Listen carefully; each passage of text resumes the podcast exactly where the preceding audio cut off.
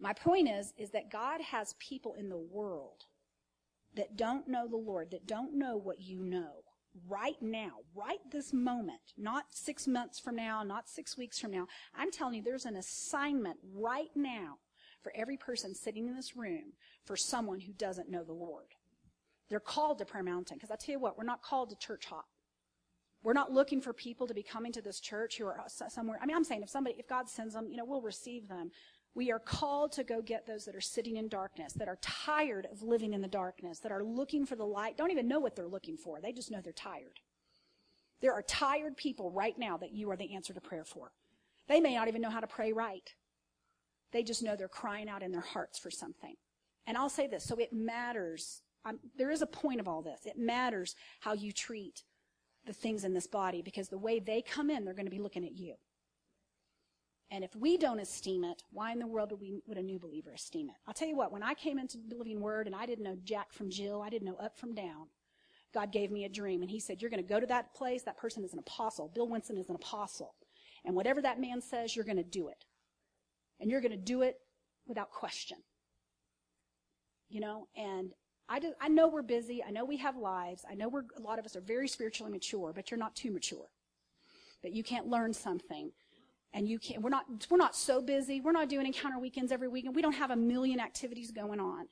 I'd like to see you at those core values trainings because God is doing something for you. So I'm going to let it go at that, but I, I want to see you there. But I, I do want you to be a part of that because you're the examples. You're the folks that, that, that are assigned to people that are coming. All right. The other thing I'm loosing, I'm loosing angels right now to go get your assignments to people. And I'm taking whatever, whatever has been hindering that assignment to someone. There's, a, I'm telling you, there's a personal assignment to everybody in this room right now. I can feel it in the spirit. And I can feel the hearts of those people that are waiting for you, waiting for you to disciple, waiting for you to be the answer, waiting for you to love them. Mercy's going to be moving in with Tracy. This is such a divine appointment, you guys. This is just one example. And I'm telling you, I'm not saying you got to move in with the people. don't hear me. I didn't say that, okay? You don't have to submit to that. Amen. But I'm telling you, there is a, it's a, it's a, it's a person who doesn't know Jesus. They might think they know, it's a person who is not in church right now. There's an unchurched person right now with your name on it. And I know, don't get so caught up in our own lives. Let's not be so inward focused in our, in our church walk that we can't go get that person that's waiting for Jesus. You know, I remember the believer that courted me. I remember the believer that took me to Living Word. I remember thinking, I'm never going back to that church. Even though that believer was nice. you know what I'm saying? And I remember God using that believer and using that church. I remember how God did that. And I know probably if I took the mic around, there's lots of stories like this. But there was someone who was a divine connection. I'm stopping everything in the service this morning because these people are real people and they're called to be a part of this body, and you're the connection. You are the one. You're the one that's been handpicked. And I don't know if it's Craigslist. I don't know how. I mean, you just hear. I don't know. I don't know how that person is supposed to come. I don't know if it's a coworker. I have no idea. But I just release the grace of God on you to make that connection and the love of God over you for you not to be able to just sit by and do nothing. Amen? Okay. All right. Well, let's receive an offering. We have quite a bit of ways to go, uh, ways to go here, guys. I want to remind you if you've made pledges, make sure you're honoring those. And if you haven't, please do. And we're just going to, you know, if you divide that up by how many folks are here, it's not that much. When you look at the number, it seems big. But um, we're about a $3,400 deficit. And so, Father, I just thank you right now that you're prospering us in a way. Just you can make out your checks to Prayer Mountain. Uh, you can get an offering envelope behind this chair and if you need to give by debit or credit card, I'm just going to pray because I just feel the, I hear, I feel the spirit of pray on this morning. Father, I thank you for what you are doing in people's finances. I thank you for increase. I thank you that we are on the verge of a financial breakthrough that is bigger than anything we've ever experienced. And I hear even the Lord saying, don't doubt me. Don't doubt me. Don't doubt that increase is on its way. And Lord, I thank you that we're expanding our tents. We're expanding our, our, our storehouses, God. We are making plans for increase increase. I declare that every person in this room is planning for increase right now. Whatever that looks like in every person's life, God, they're planning for increase. They're contacting financial planners. They're opening up new accounts, Father. They're, they're seeking out investors, God. They're going after the witty inventions that you've given them. They're starting those businesses, God. They are getting those jobs and those assignments that you've told them where to go and what jobs to take, Father. They're blessed. They're blessed. They're blessed. They're blessed. Everything they touch prospers. Everything they do does, do increases, God. They're surrounded by favor. Favor is opening doors that no man can shut. It is absolutely causing impossible things to come to pass in their lives, Father. I, I thank you for partnerships, new partnerships, new strategic alignments, God. I release, um, I don't know, some kind of attorney relationships, God, that are needed where things look like they've died, Father. This attorney knows how to restart it and, and kick it back up, God. I thank you for inheritances, Father. I thank you for resolve resolved um, debts, Father. Thank you that there are, are supernaturally paid debts in this room, Father, that are causing increase because they don't have to make those payments anymore. And so, Lord, we thank you for that. We thank you for increase on every side. We, we just receive it by faith. You said, whatsoever things you desire when you pray, believe that you receive them and you shall have them. So I release faith to receive increase. I release visions of increase. I release dreams of increase. I release abundance, abundant mindsets, God. I break off the lie that people are limited by their jobs and limited by their paychecks, God. They're only limited by what they can believe. And so I release greater belief. I release millionaire faith in this house. I release, Father, entrepreneurial faith in this house, God. I release, Father, finances for visions that you have given people. I release first steps, second steps, third steps, God. Whew, and I release wholeness, God, in areas that have held people back from pursuing their destinies, Father. Any hindrance that, that has kept people from experiencing abundance, Father, I release wholeness into that area, God. I release finances for inner healing sessions, God, and rethink sessions, Father. I release finances for what needs to happen for people to get to the next level. And Lord, the budget is, is just done, God, because it's your church. And whatever, whatever heart issues need to be dealt with in us, Father, for that to just be a done deal, we give you permission to deal with it. In Jesus' name, amen. Is that a prayer you can agree with? Yeah? Amen. Awesome. Praise God. Well, we'll receive that offering, and I'm going to grab my Bible, and I'm going to go back to our foundation scripture well, for the year. How many of you remember what the foundation scripture is for the year? Who can yell it out? Well, I know you know it, Tracy, because you type it on the bulletin. Okay, well, it's on the bulletin in case you forgot. And every week, I want you just to take a moment and actually read your bulletin. And if you do, you'll be reminded of our, our annual scripture for 2015. Sometimes I think it's just my job to, to remind you of what God is doing in your life. How many of you know life can just get us down into the natural realm? How many of you know just putting the dishes away out of the dishwasher can, can, can put you back into the natural realm? Mowing the yard and putting gas in your car and just the natural things that we do can just make us think and fool us into believing that we're just natural people. Just living a natural life with a routine. Just a little mediocre routine where we get up and have our coffee the same way every day and we have our breakfast and we get in our car and we go to our workplace every day and it's just like the same old, same old, same old, same old. Well, let me just shake you out of that for a second because that is not who you are. Your life, by design, is supposed to attract angelic activity. Your day is supposed to be so supernaturally ordered that if you didn't have divine assistance, you wouldn't make it through the day. Just look at a day in the life of Jesus. Just read a couple of chapters in the Gospels and see, you know, how many miracles did he do just on a single day? How many divine appointments did he have with people that needed a touch from the Lord every single day? I'm telling you, you are God's answer to hell on earth. You are the answer to, you are God's answer. You are, you are his hope of glory. you are the hope of glory. You are the hope of glory in the darkest place. You have, every single person here has a word in due season for somebody every single day. And it's my job to wake you up. It's my job to shake you out of a natural slumber and remind you of who lives inside of you. The same spirit that raised up Jesus from the dead dwells inside of you. You are not a mere human. And if you're living like one, you are carnal. I love you, but you're living according to the flesh. You're living according to your physical senses. You're limited by what you can see with your natural eyes, and it is a deception. You are created for exploits. You are created to transform wherever you find yourself.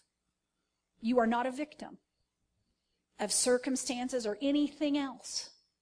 You are never under. You're the head and not the tail. You are above and not beneath. There are miracles in your mouth. You have the power to bring life to the deadest thing.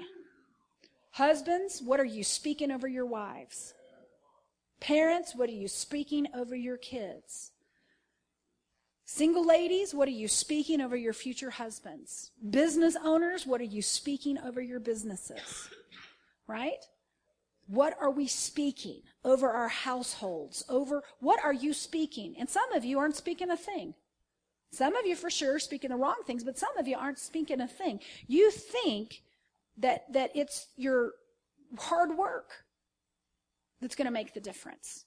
If you work, let me just say this. If you work in a, I'm just going to call it a secular workplace, do you know that you are Adam in the garden in that place?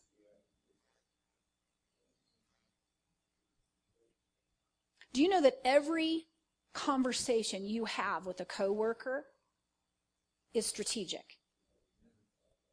You know, I remember I have a mentor, Pastor Barlow, who went through a season. I don't know how old he was. He was a young man, I believe, who worked at KFC. Now, you know, a lot of, of us, a lot of kids, a lot of folks would, would, would just despise their time at KFC. You know, they would, they would complain, they would regret, you know, being at KFC, they would think, they would just, you know, just curse the whole thing. I don't want to be here. I'm better than flipping burgers and frying chicken and, you know, just whatever. But Joe Barlow knew that it was not by happenstance that he was put in that KFC. And he said, the Lord asked him as he stood behind that register, he said, it still touches me to this day. He said, every person that comes in that room, that in that door, is not an accident. He said, and I put you behind this cash register because there's something I need you to speak over their life. Now, he said, you smile at every single one of them because you represent me. And he said, you speak what I say over their food and over them. Every single customer, I'm holding you responsible for. And how many of you know that was one of the best kingdom training assignments that that young man ever had. So I don't know what you're doing during the day. If you're going to college, I don't know where you're working. But first of all, the Lord's telling me you repent over any way that you have complained, that you have dishonored, and you have not recognized that you are on assignment from Jesus Christ. That you represent the King of Kings. You are an ambassador, and it is not, it is not by accident that he opened the door for you to be there. And if you don't know heaven's agenda for that workplace, you are asleep. And he says you're operating like a spiritually handicapped person who is blind and deaf and dumb. He loves you, but he is expecting more from you. He's expecting you to recognize that there's an anointing in your hands. That when you touch someone, there's a release of power. That, and he's reminding me, I'm going to share his testimony with you. Some of you are so excited about your next assignment. You're so excited about the call of God on your life that you're missing the lesson of this season, which is required to get you into the call of God on your life. Because I'll tell you what, if it was, if you had already had it, you'd already be there. So you don't have it. And you can blame it on a whole bunch of stuff, but that doesn't help you. Blame game is a stupid game to play. All right? The better game is mirror, mirror on the wall. Who's the fairest of them all? Because the truth is, it's you. And you hadn't recognized it yet, and you're not acting like it yet. All right? And so God's reminding me, I had an assignment. This was my last corporate assignment before I was released into full time ministry. I've never worked in any other job since that day. I mean, I've had my own companies, things like that, but I've never worked in a job for someone else before since that day. I was ready to get out of that place. I was ready to just stop that. I was in sales. I worked for a company called PeopleSoft. I had a Jewish senior vice president that I worked for who didn't like me very much. Now, he might argue with that. If you ever heard this, he probably would have said it's not personal, da da da da da. But I had had a radical encounter with Jesus Christ, and I was walking revival. So I was ministering on the streets. I, I would have little mini revivals in my cubicle. People would come to me. They'd pray. We had, saw healings at work. I was operating supernaturally in my job. I would go to my clients like Kohl's and Motorola and Sears, and I would stand in the parking lot and point at buildings and say, In the name of Jesus, contract, you're coming into my hands. I would put my customer list on the floor and I would command it to multiply. All right? I was operating supernaturally outside of ministry, full time, unquote unquote ministry, which is such a lie because ministry is wherever we are. And I was in ministry, I just didn't recognize it. Um, but I remember this senior VP, my mom was, I mean, it was crazy season. Mom's got pancreatic cancer. She's dying in Texas. I'm under this quota. And this VP comes to me and basically gives me a plan that said, if you don't produce this much revenue in three months, you no longer have a job. Well, the problem was that with that is our quotas were annual. This was like midsummer, and I don't think I'd had a great year so far. There'd been a lot going on. I hadn't sold a whole bunch, but I'd never not made my quota in all of my years in sales. And um, the real problem was our sales cycles were 12 to 18 months.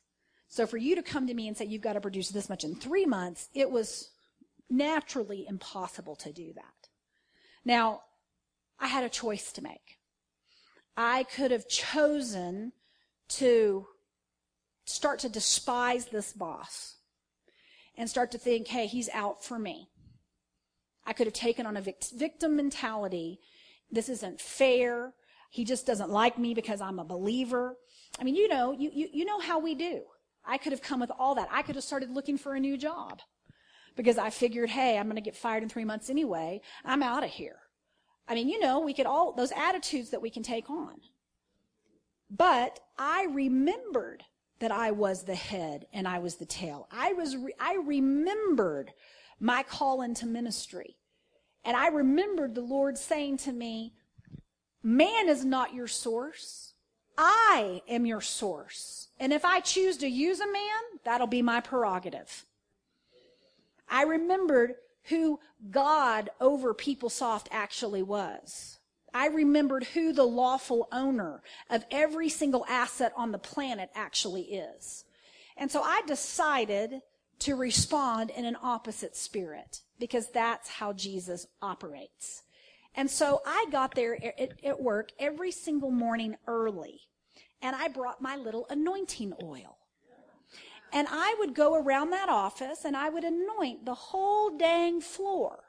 I specifically would go into little Steve Winter's office and I'd make sure and smear a whole lot on his chair. As I began to speak, I just thought, you know, devil, if you're going to mess with me, I'm going to mess with you. Because the last time I checked, Jesus already defeated you and you don't have rule and reign of this office or anywhere else I happen to be. Now, granted, thank God I had obeyed and gone to that church because I learned all this stuff from Daddy Winston. And I would march around that building, march around that building at lunchtime. I'd get my little, one of my little ministry student school students on the phone. She was going through ministry school with me and we just begin to speak. We are like, this is Jericho and the walls are coming down and we just begin to speak. We just speak over that place. Just speak of, just marching around it like we owned it because we knew who did. And you know what? I only didn't get fired. Let me tell you something. In my 15 years of being in sales, I never had a customer ever call me and say, I need to place an order. That did not happen. Okay? You had to work and compete and do all this stuff. I'm telling you, God was operating so powerfully during this season. He was also teaching me how to start to use the gifts that were around me. And so he would confound my speech. If I would be in a, in a meeting with a team full of people, I couldn't say a word that made sense. Why? Because he wanted the, he wanted the team to do, well, here's what happened. The team did all the work. Literally, by the end of the three months, I'm sitting in a hotel room while people are going out, even negotiating and closing the contract. Well, I didn't have anything to do but just, I mean, I'd mess it up if I t- opened my mouth. So I just was in the room reading the Bible. And I ended up not only not getting fired, but I entered the, the number one salesperson in that company. And you know how I did it? By grace and through sonship. So don't tell me how bad it is. I recognize it may not be great, but that's the point. Because here's the thing these circumstances will reveal whether you're an orphan or whether you're a son whether you know your authority or whether you are clueless about what belongs to you. And I'll say this thank goodness that I had those seasons. You know, we all want to get to the next thing, but the next thing is harder than this thing. FYI. You don't get to the next thing and then skate. No, there's giants in the land. They're sitting on your destiny. They're sitting on your stuff.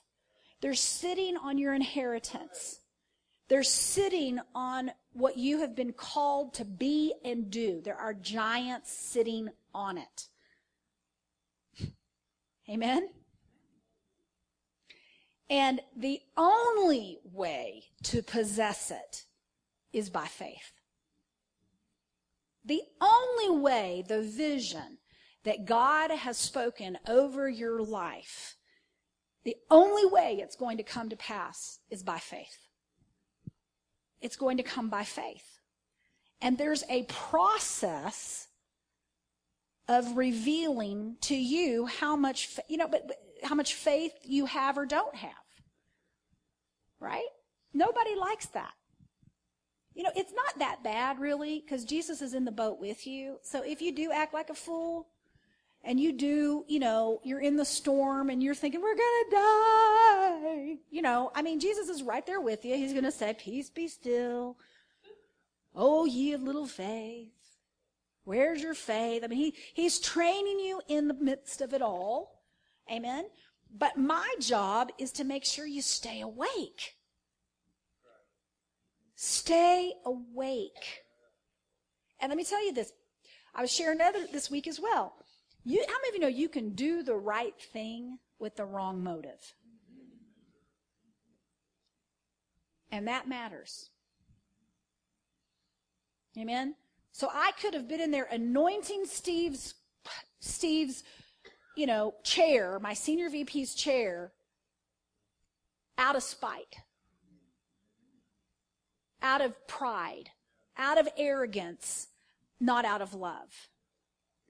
And the word tells us, as Catherine read last week in 1 Corinthians 13, you can have the power, all kinds of power. You can move mountains. You can raise the dead. You can do all these things.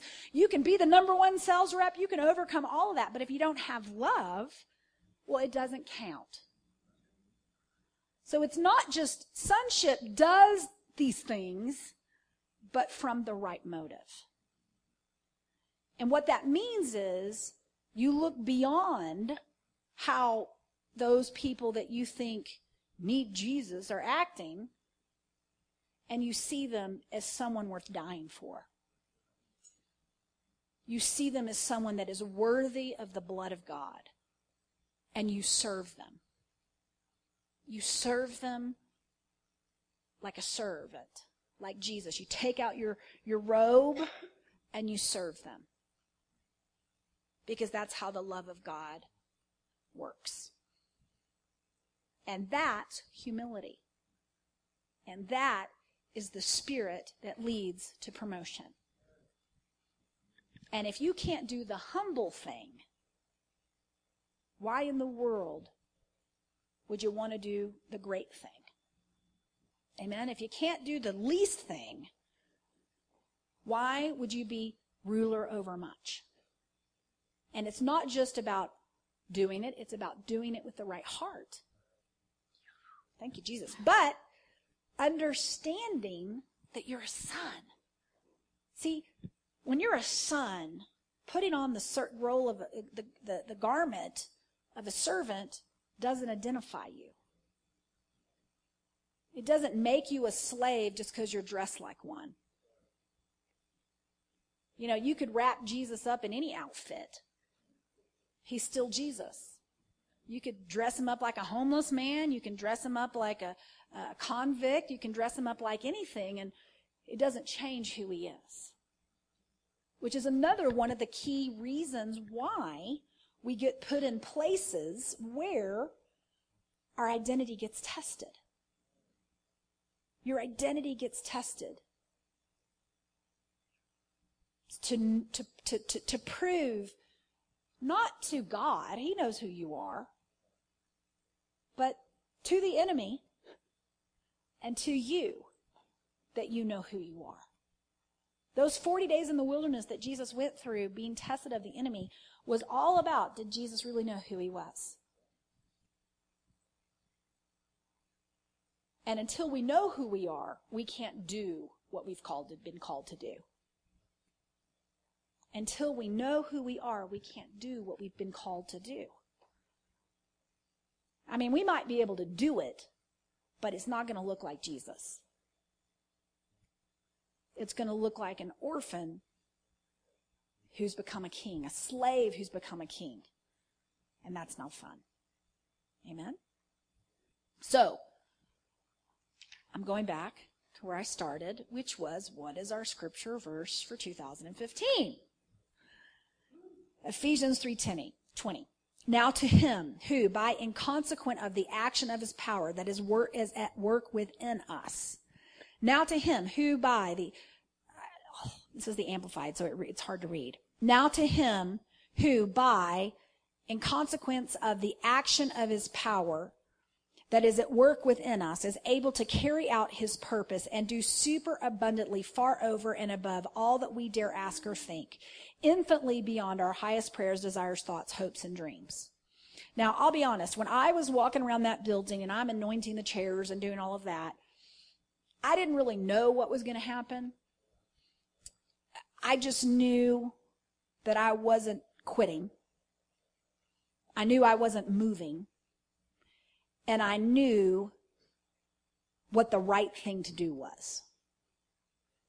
The word says to bless those who curse you to praise for those who despitefully use you. That when we're treated wrongly or unfairly, our response is to pray. That the words that come out of our mouth matter in that moment. Our response is not to gossip. Our response is not to talk behind someone's back. Our response is not to complain. It's not to murmur. It's not to curse. It's to pray. And I, I tell you right now, the bridle on our tongues needs to get adjusted. We are not designed to operate like the world. We are not designed to operate. It matters what we say. It matters. You know, I have no doubt that Ananias and Sapphira died because Peter misused his tongue. Because Jesus told him, you have no idea what manner of spirit you're operating in when they wanted to call down fire. He didn't say you couldn't do it. He didn't say, oh boys, if you do that, it won't work. Elisha had done it.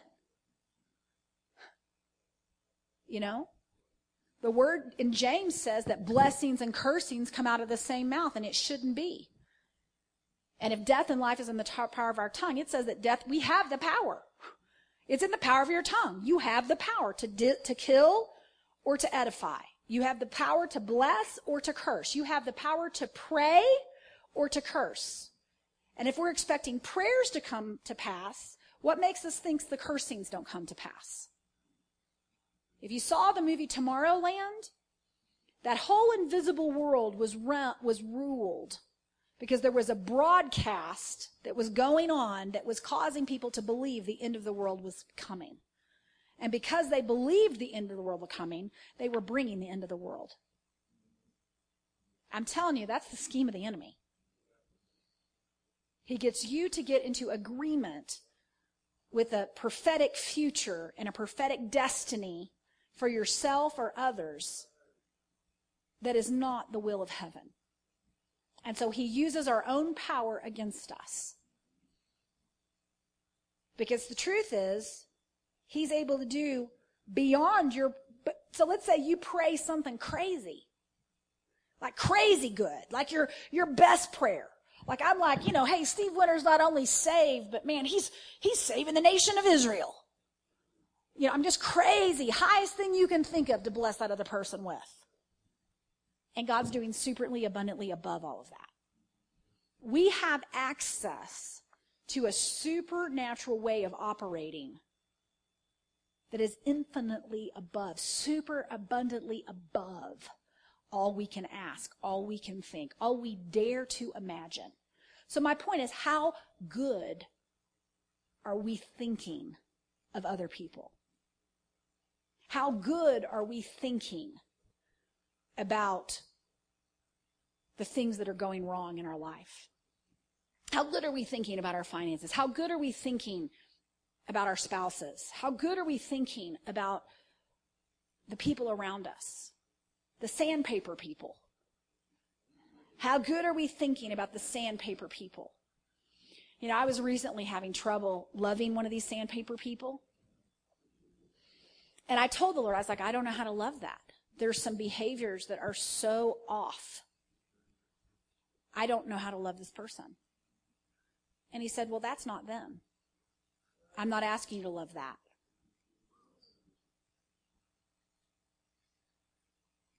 He said, I'm asking you to love them. Did you forget who they were? Have you seen them lately?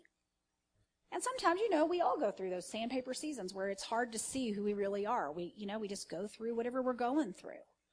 And so our who our real identity gets buried over whatever the trigger happens to be at that moment. But we're not to come into agreement with the person who is acting out. So God's not asking us to love the acting out. He's asking us to come into agreement with who he really is. You know, I remember when the Lord showed me my husband long before my husband knew who he was. And he told me this patience is required. In due seasons, you, you will reap if you faint not. And he said, He is your husband. He's in ministry with you. He's the father of your children. He's a mighty man of valor. Well, he looked like a beer drinking construction worker. I love him. He was a handsome beer drinking construction worker. He looked good. But the point was, God had more for Brian. Brian has so much for Brian. Matter of fact, God's had to, had to, has had to hide it from Brian so he doesn't freak out. That's the truth. He'll tell you that's the truth. And it's been a process over decades now, decade plus, of him slowly revealing it to Brian in increments and that he could digest. Amen? And as a wife who is the influencer, how many of you know Eve's got the influence? Amen. We got the influence. As a wife, it's important that I see my husband the way Jesus sees my husband and remind him to be who God says he is, whether he's in agreement or not. Matter of fact, you know, wives, I encourage you just to talk to your husband like he really is. It'll freak him out. But it's good for him. You know? But it's not just your husbands. It's every person on the planet. We're children of light, whether they know Jesus or not. What do you mean they're children of light? Well, did Jesus die for them? Yeah, he died for them. They're forgiven. The fact that they don't know it, the fact that they don't receive it, the fact that they don't get the benefits of it doesn't change the way God sees them. You know? God calls things that be not as though they are. So that tells me that he calls everybody that's an unbeliever a believer.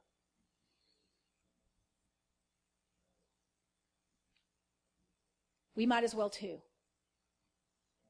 Charles and Frances Hunter, who are some of my favorite healing evangelists on the planet, you know, they, they would just freak people out with a miracle.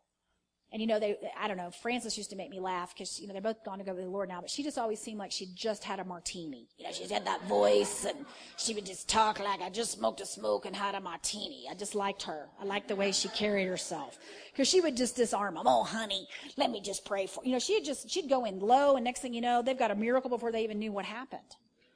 You know, and she'd just pray for anybody, anywhere, just, you know, just didn't even care. You know? And she said, I would talk to people like they knew Jesus. I just act like they were crazy if they didn't know Jesus. Oh, yeah, you know Jesus. I mean, you know, just talk to them like they knew Jesus. And so pretty soon they did know Jesus. Why? She was calling things that, that were not as though they were. Amen. And I'm going to tell you this if we're going to get to where we're headed, you're going to have to speak differently.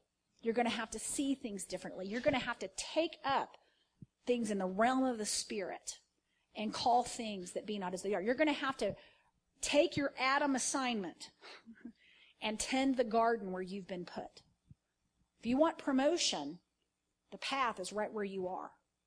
It's humility right where you are. You're not waiting to be humble. And guess this humility actually does exactly what I'm talking about. This is all humility. Why? Because there's not a bit of self in any of it.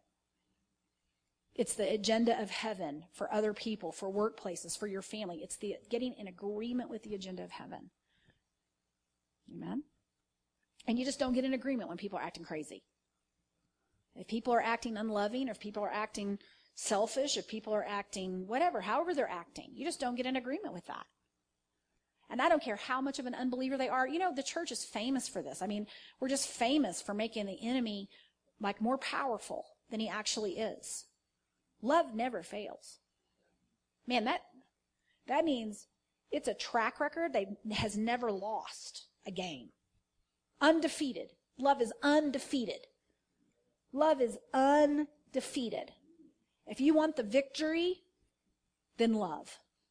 If you want the victory, then love. That's why I love Keep Your Love On, because it tells you how to let love win. In every situation, how to let love win how to not retaliate, how to not reject, how to not walk away, how to not gossip, how to not do those things, how to not triangulate in your communication, how to, how to own what you need to own and, and, and apologize.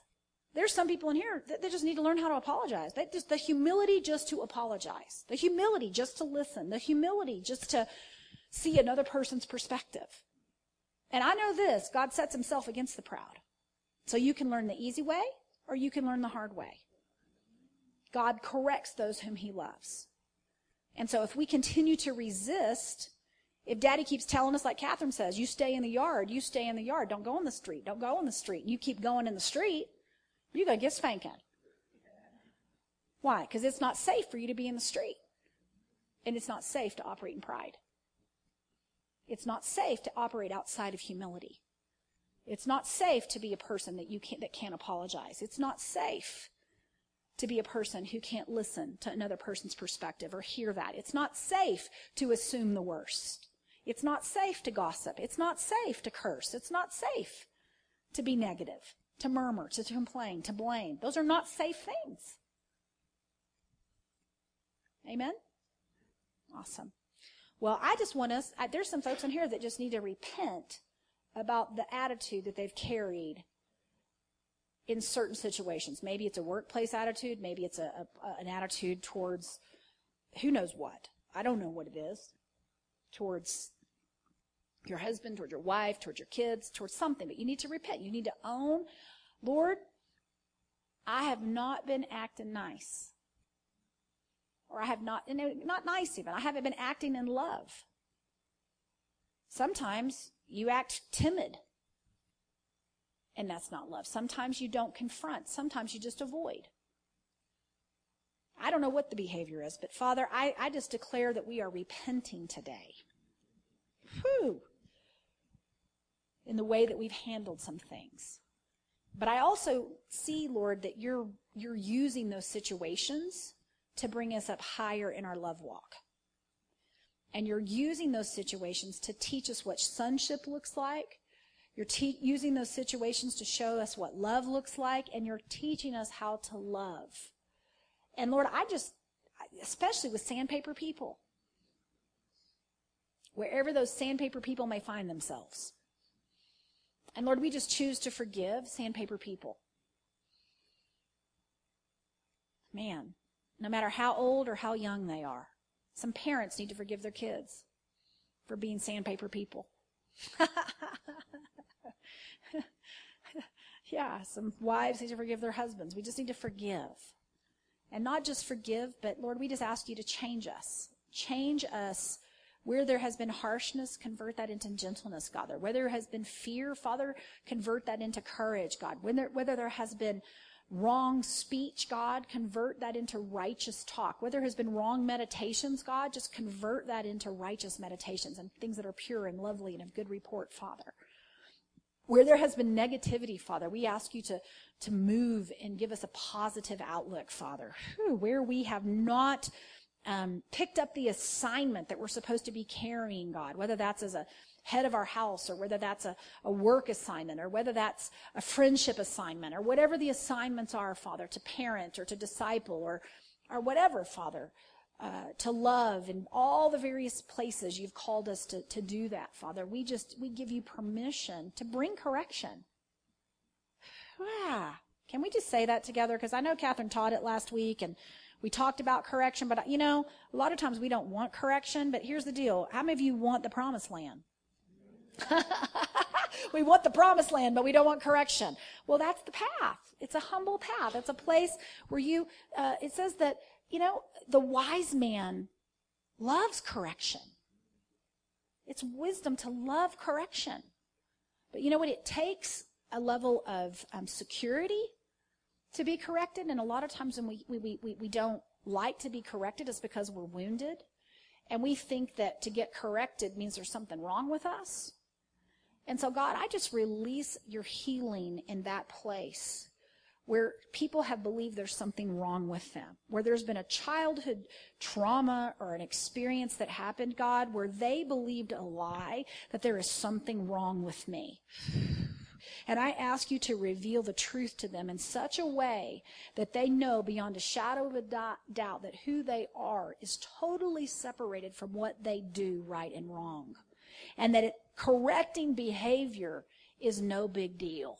It's just instruction in righteousness, correcting communication ways, correcting ways of seeing things, correcting ways of speech, correcting ways of, be, of acting, Father, is you loving them.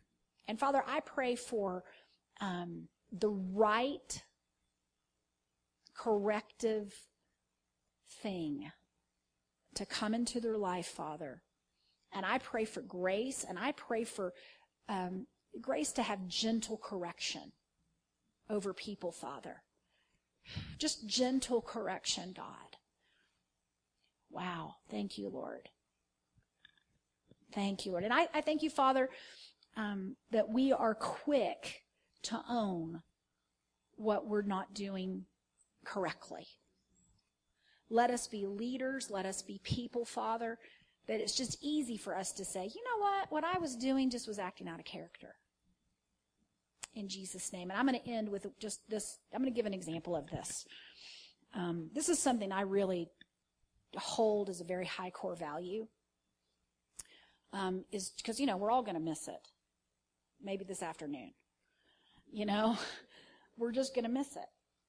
But it's not so much that we miss it, it's that we own that we miss it you know, and, um, you know, not too recently, I was having with one of the folks that I work with on a regularly basis, um, you know, I have a issue.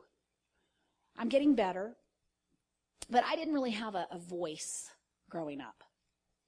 You know, I, my, my parents were kind of an old school where you just, you know, you just do what I say and you sit there and, you know, and you just, whatever. There was just a, a, a time when I just didn't feel like I had a voice.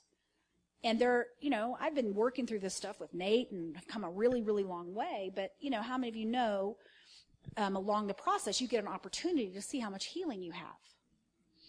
And, you know, I work with a couple of really strong personalities. You know, I'm a strong personality. That person's a strong personality. I'm not as strong as I used to be, but, you know, I can still be strong in certain areas. And, you know, I just felt like I wasn't being heard. And, you know, I didn't act out crazy, but I didn't act out, I could feel it internally. The truth is, I don't know if I acted out or not. But I could feel internally, I could feel that thing rising up in me. And I did say, you guys aren't listening to me. Now, granted, inside it probably sounded like I screamed it. Um, so after the meeting, I called the person and I said, you know what? I just want to bring this up. I said, you know, we work together a lot. And I said, sometimes I feel like you're not listening to me. And I feel like I don't have a voice. And I need to share that with you. And I said, I'm going to own maybe the way that I handled that. If I, if I came across in a certain way, let me know. Cause I, I want I don't want to do that. Even if I, even if I am in a place where I don't have a voice, there's a way for me to handle that. And, um, you know, that, that person, well, let me pray about it or whatever. About maybe three weeks later, they said, Hey, that time when we were in the car and da da da da happened, was that an example of it? I mean, I had forgotten about it, hadn't even thought about it. I said, yeah, that's an example of it. And then I went back because we were meeting when that all happened with someone who doesn't come to this church. And so I went back to those people and I said, hey, I just want to let you know the last time we got together, I don't know if you were aware of it or not, but just the way that I handled that situation, that was not the way God would have handled that situation. I didn't accurately represent his love. That's not the kind of leader I am.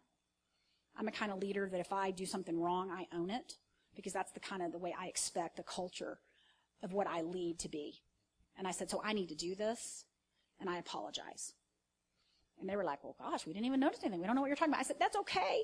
I did. and so I just needed to own that. Okay. Now I'm, I'm sharing that with you not to let you know, not to just like pump me up or whatever. It's something that, because this is how I live. And I don't care if it's my kids. I don't care if it's my team. I don't care about who it is. If I am acting out of love, I'm going to own it. Now, you may have acted crazy. You might have acted out of love. You might have been just as bad or worse than me. That's not my problem. It's totally not my problem. And, but I'll say this, when you can start to be a person that can own your problem, you'll be safe for others to own theirs. And until we can get enough wholeness that we can be people like this, amen, we're not accurately representing Jesus. It's not that God expects us to be perfect. Okay? He expects us to be teachable and to be correctable. And I'll tell you, this is one of the fruits, by the way, of all those sessions that I have done.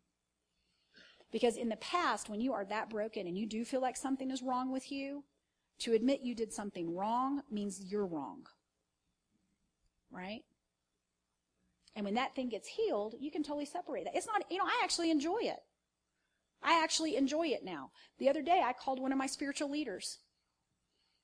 I called a spiritual leader because there was something in my heart that was not right. I took it into sessions, I got it dealt with, and then I called them and I said, you know what? I just want to tell you how much I appreciate you. As the tears started to come up when I said it. And that's how you know that's humility because there's something that comes up and you're being humbled right in that moment. And I could feel it coming up. I could feel that thing coming up. And I said, you know what? There's things that you do that bring up wounds in me. And it's not pretty, but I thank you. Thank you for being that person in my life. And I want to tell you, I appreciate you. And I appreciate that God chose you to be that person. And I said, you know what? I'm that person for other people, and I know it's not fun. I know it's not fun to be the one that God uses to touch that thing.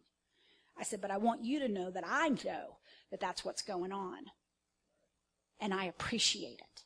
Now, let me tell you, I didn't always appreciate it. When it was coming up two weeks before, I didn't appreciate it. It hurt. It, it, it was, it, I really wanted it to be about him. I really wanted it to be about what they were doing and what they were saying and about my right to be right and the things that I saw for it to be. That's not biblical. The truth of the matter, I, that was, I do not concern myself with things that are too wondrous for me. It is not my place to correct my spiritual authority. It is my place to submit to however they see that God has actually told them to do it. And you know, after I got healed, I didn't even care. After I took it into a session and after I dealt with that thing, I mean, he could have stood on his head, tripped around five times, and blah, blah, blah. What is that to me? I literally didn't care. I wasn't trying to choke it down like, oh, I'm going to submit to this and. It's like literally, I didn't care. I could just be free. But you know what? Most of us are not aware of how spiritual authority is being used in our life to bring up what needs to be healed. And I get that I'm that in this house. I get that. I get that. And I, just like I told him, that is not fun all the time. It's really not. And hopefully some of you guys get to be the trigger enough so you can actually get a taste of that because it will help you. It'll help you when you're in the trigger rather than being the trigger. You know what I mean? But I just felt like I was supposed to share that because I'm not asking you to do anything that I'm not doing. And if I did, that would be hypocritical and it would be about me being puffed up in some way that I do not want to be. I want to be the real thing. I want to be a leader that is modeling who Jesus is. I have not arrived, but I will own it in ways that I have not. And anyone that has been with me for more than five minutes can tell you that's true. So, with that said, I just feel like the Lord is expecting more of us. I literally do. I feel like He's calling us up this morning to be the leaders and the people and the moms and the dads and the spirit and, and, and workplace, just in all kinds of areas. He's calling you up to be the friend, to be the mentor, to be the boss that he's created you to be. You are, you are, you are in wherever you are in your little sphere of influence, wherever that is right now. You are the, I hear him say, you're the man for the job, Dustin. You're the woman for the job, Tracy. I hear him just saying, I handpicked you for that thing because of who you are. And yes, I'm doing a work in you in the midst of it. So don't be blind to what I'm doing in you in the midst of it. Let me have my way.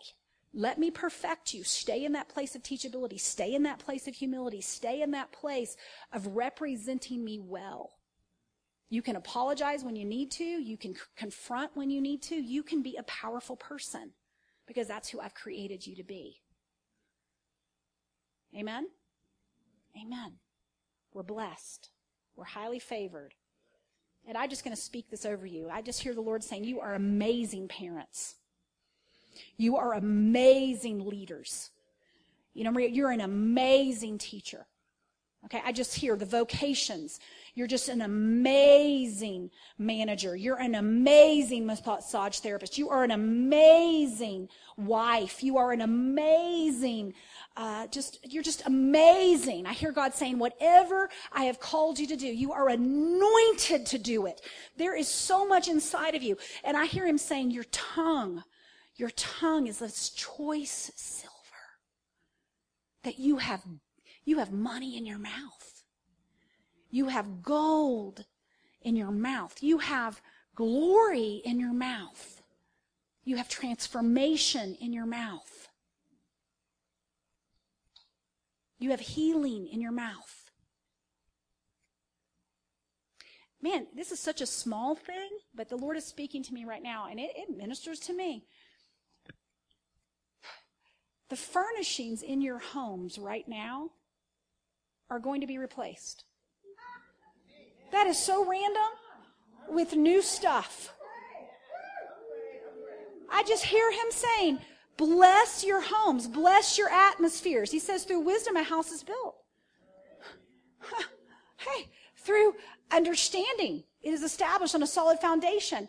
And through knowledge, its rooms are filled with precious and pleasant treasures. And I hear him saying, there is wisdom in your mouth. There is knowledge in your mouth. And he says, speak to your homes. Speak to your homes. Possess your homes.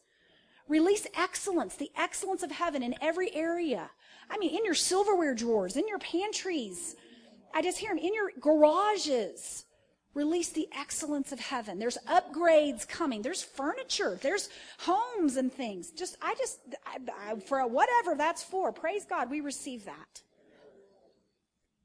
Father, thank you. I just see heaven being released in every area of our lives. So speak this, guys. Poverty is nothing more than bad talk. Poverty is a fruit of bad talk. Change your speech, change your mind, change your mindsets, and watch the outside match. Amen? Now, some guys are like, oh, I don't care about it. You know what? There's new things that you need tools, and I don't know what you need. I don't know what it is, but it's, in your mouth. Excellence. Excellence. I hear God saying excellence. You're surrounded by excellence. Don't allow shabby carpet in your house. If you have shabby carpet, you speak to that carpet. You say, you get out of here, new carpet, come in. I'm telling you, and I speak right now to everything in Prayer Mountain. You know what? I meant to tell you guys this. I have raised over half of what we need to purchase this building. I have a, a loaner, a loan, a loan person that will loan us over half of what we need to buy this building. I'm speaking with the next person this week. This building is ours. So I just released that over you guys. I could keep going because I just, Lord is just like, whoo, just call things, call things, call things, call things, call things. This is a week to call things. We repent, God, for how we've been calling things wrong. And we just get our mouth filled with good things, filled with good treasures, filled with increase, filled with beautiful things that represent you well, filled with glory, filled with heaven. Amen. We just speak over our lives. Amen? Because you're able to do exceedingly abundantly above all that we ask, all that we think, all that our highest prayers. You're able to do it. In Jesus' name. Amen? If you're going to curse something, curse that stuff that's not like heaven. If you're going to speak death to something, you speak it on purpose. Amen? You curse that lousy stuff. Amen? Say, get out of here in Jesus' name. All right. Well, you are loved, you are blessed, and it's an honor, you guys, to stand before you each week. All right. Bless you, bless you. We've got encounter ministers. We've got um, this week. We have um, Dustin's coming up. He's going to be praying with folks. We've got uh, Lisa, who's going to be praying um, for healing, and then Catherine too, who's going to be floating around, releasing the glory wherever it needs to be released. So, all right, come on down, prayer people. And uh, if you need prayer or would like a word or whatever, come on up.